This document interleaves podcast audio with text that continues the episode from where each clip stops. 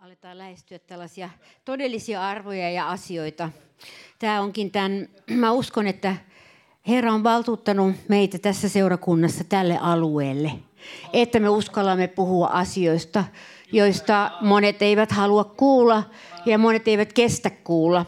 Mutta meidän jonkun niistä täytyy puhua jonkun täytyy, täytyy eetteriin lähettää tämä viesti. Ja sen takia me emme ole kiinnostuneita, onko täällä määrällisesti kuulijoita niin paljon, vaan me olemme kiinnostuneita siitä, että tämä sanoma menee eetteriin.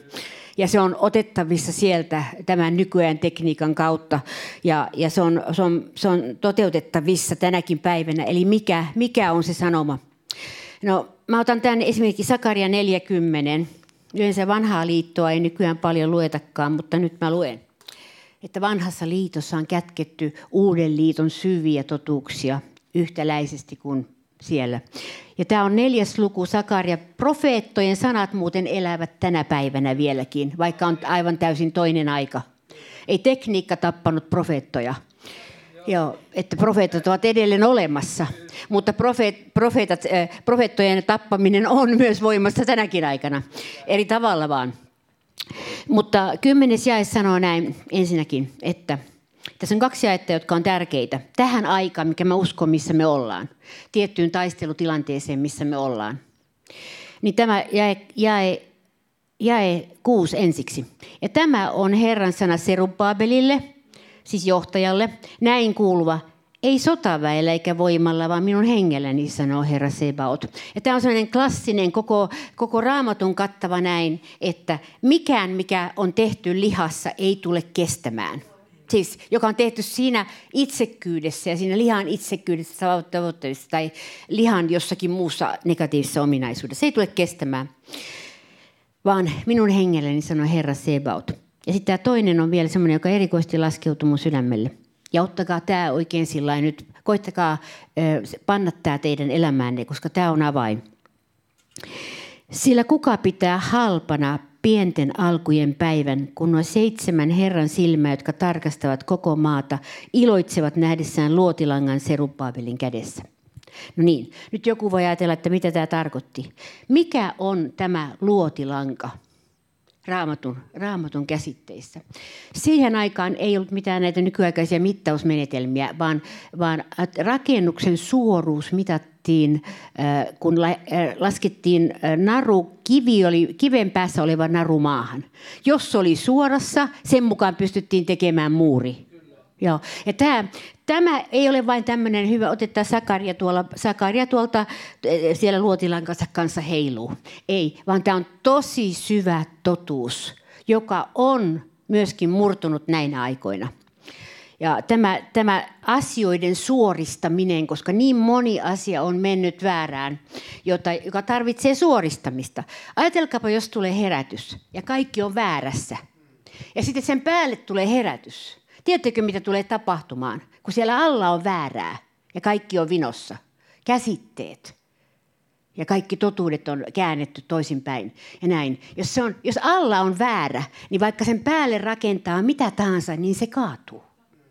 Ja tämän takia se on tämä pohjan puhdistusaika nyt, mä koen hengessäni tällaisena profeetallisena vaikutuksena. Että nyt, on, nyt on asioiden suoristamisen aika. Eli, eli jos me hyväksytään sellainen, mistä me tiedetään, että tämä ei, me tunnistetaan se hengessämme monesti asioita. Tämä ei ole oikein, tämä ei oikeastaan ole sitä Jumalan suoraa tietä. Niin silloin me, mä olen henkilökohtaisesti sitä mieltä, että se, silloin tulee jättää se ja hakea sitä Jumalan suoraa tietä. Eikä vaan katsella, että luotilanka heiluu ja näyttää sitä. Ei, mutta tämä on ollut, todellisuus on ollut tätä.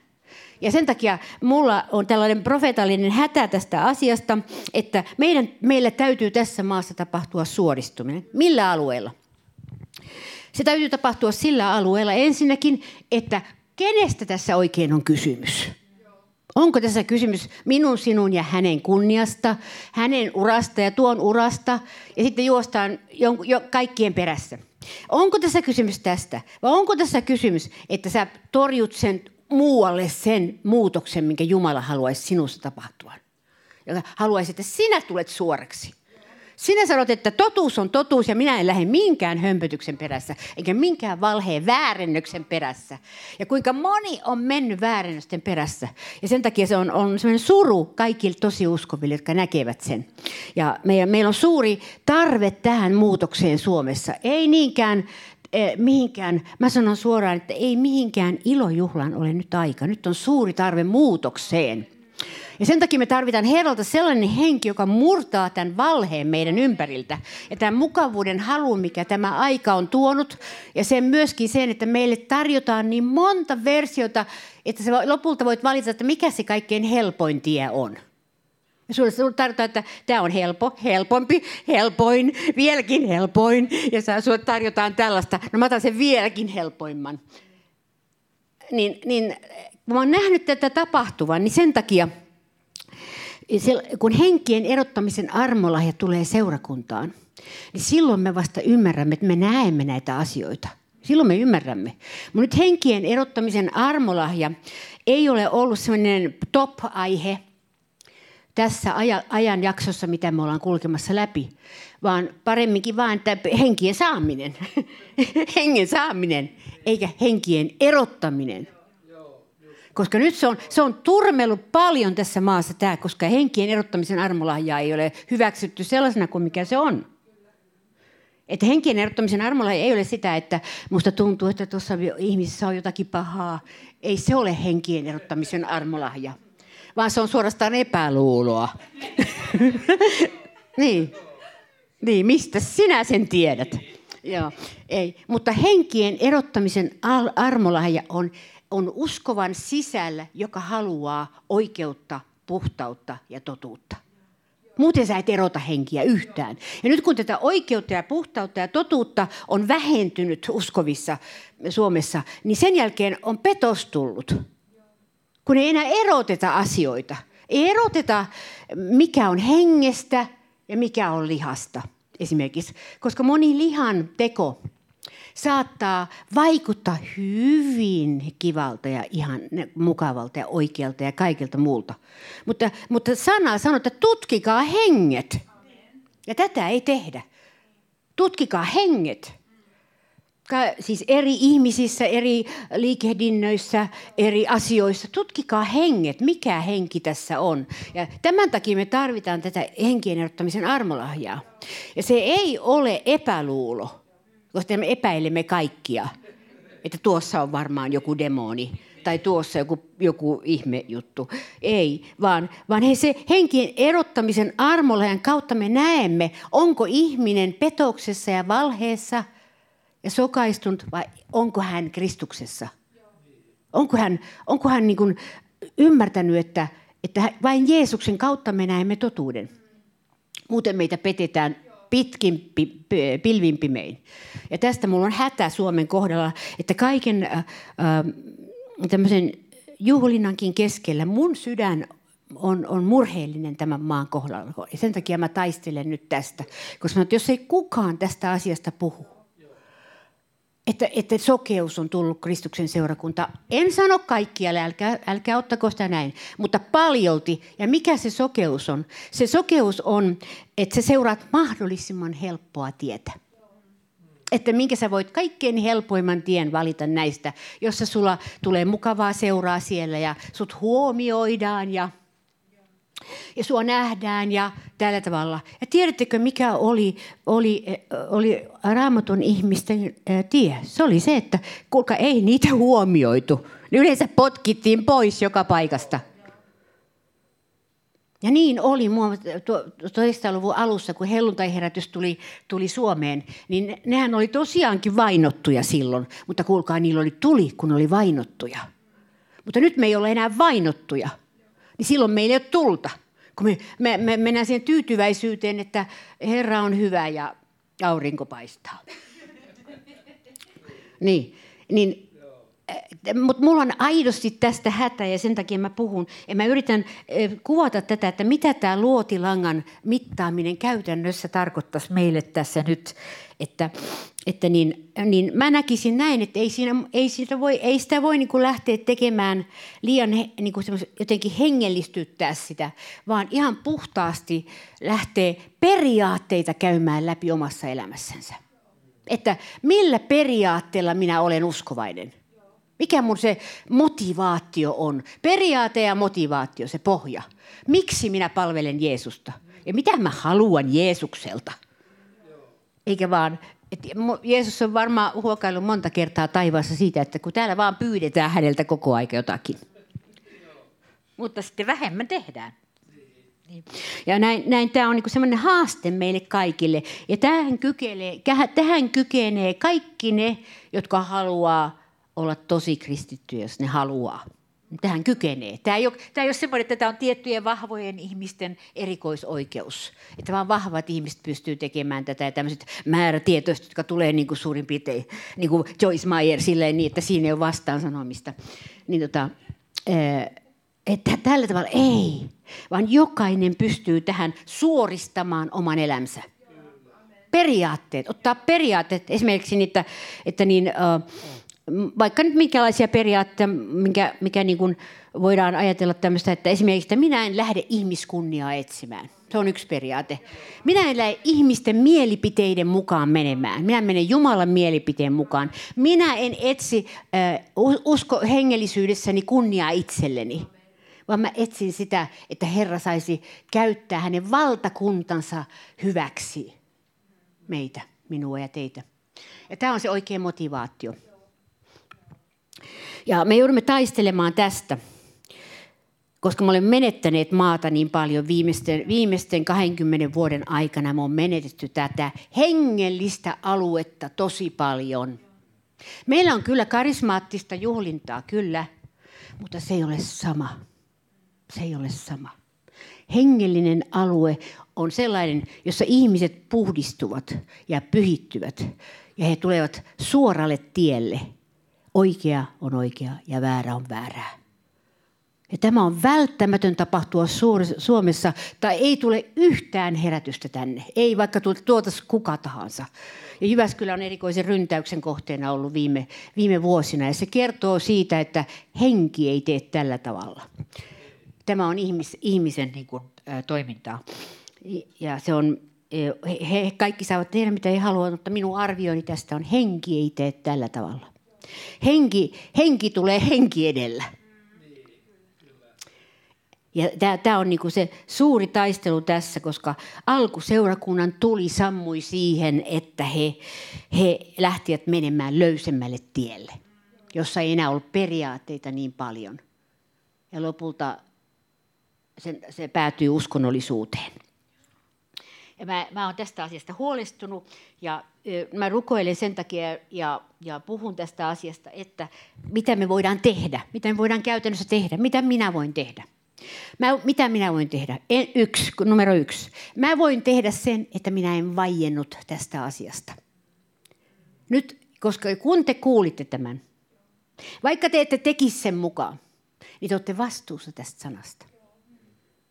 Te olette vastuussa, mitä te teette tämän sanan kanssa. Ja jos te kysytte Herralta, mitä tehdä, Herra tulee kertomaan teille. Ja sanomaan, sanomaan että tämä on oikea tie, tämä on väärä tie. Jos ei kukaan koskaan kerro kenellekään, mikä on oikein ja väärin, niin silloin ei kukaan tiedä mitään siitä.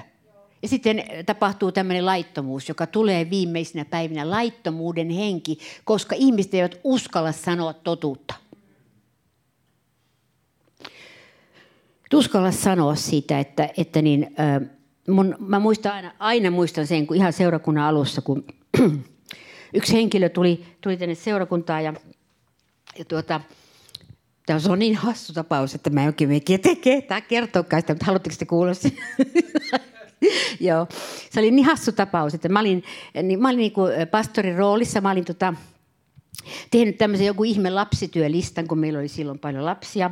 Niin sitten siihen tuli yksi henkilö, joka oli meidän seurakunnassa, sanoi, että, sanoi, että puuttu siihen, että kun mä olin tehnyt sen listan, että kuulemma ihmisoikeuksien mukaisesti hänen pitäisi olla kanssa siinä listaa tekemässä.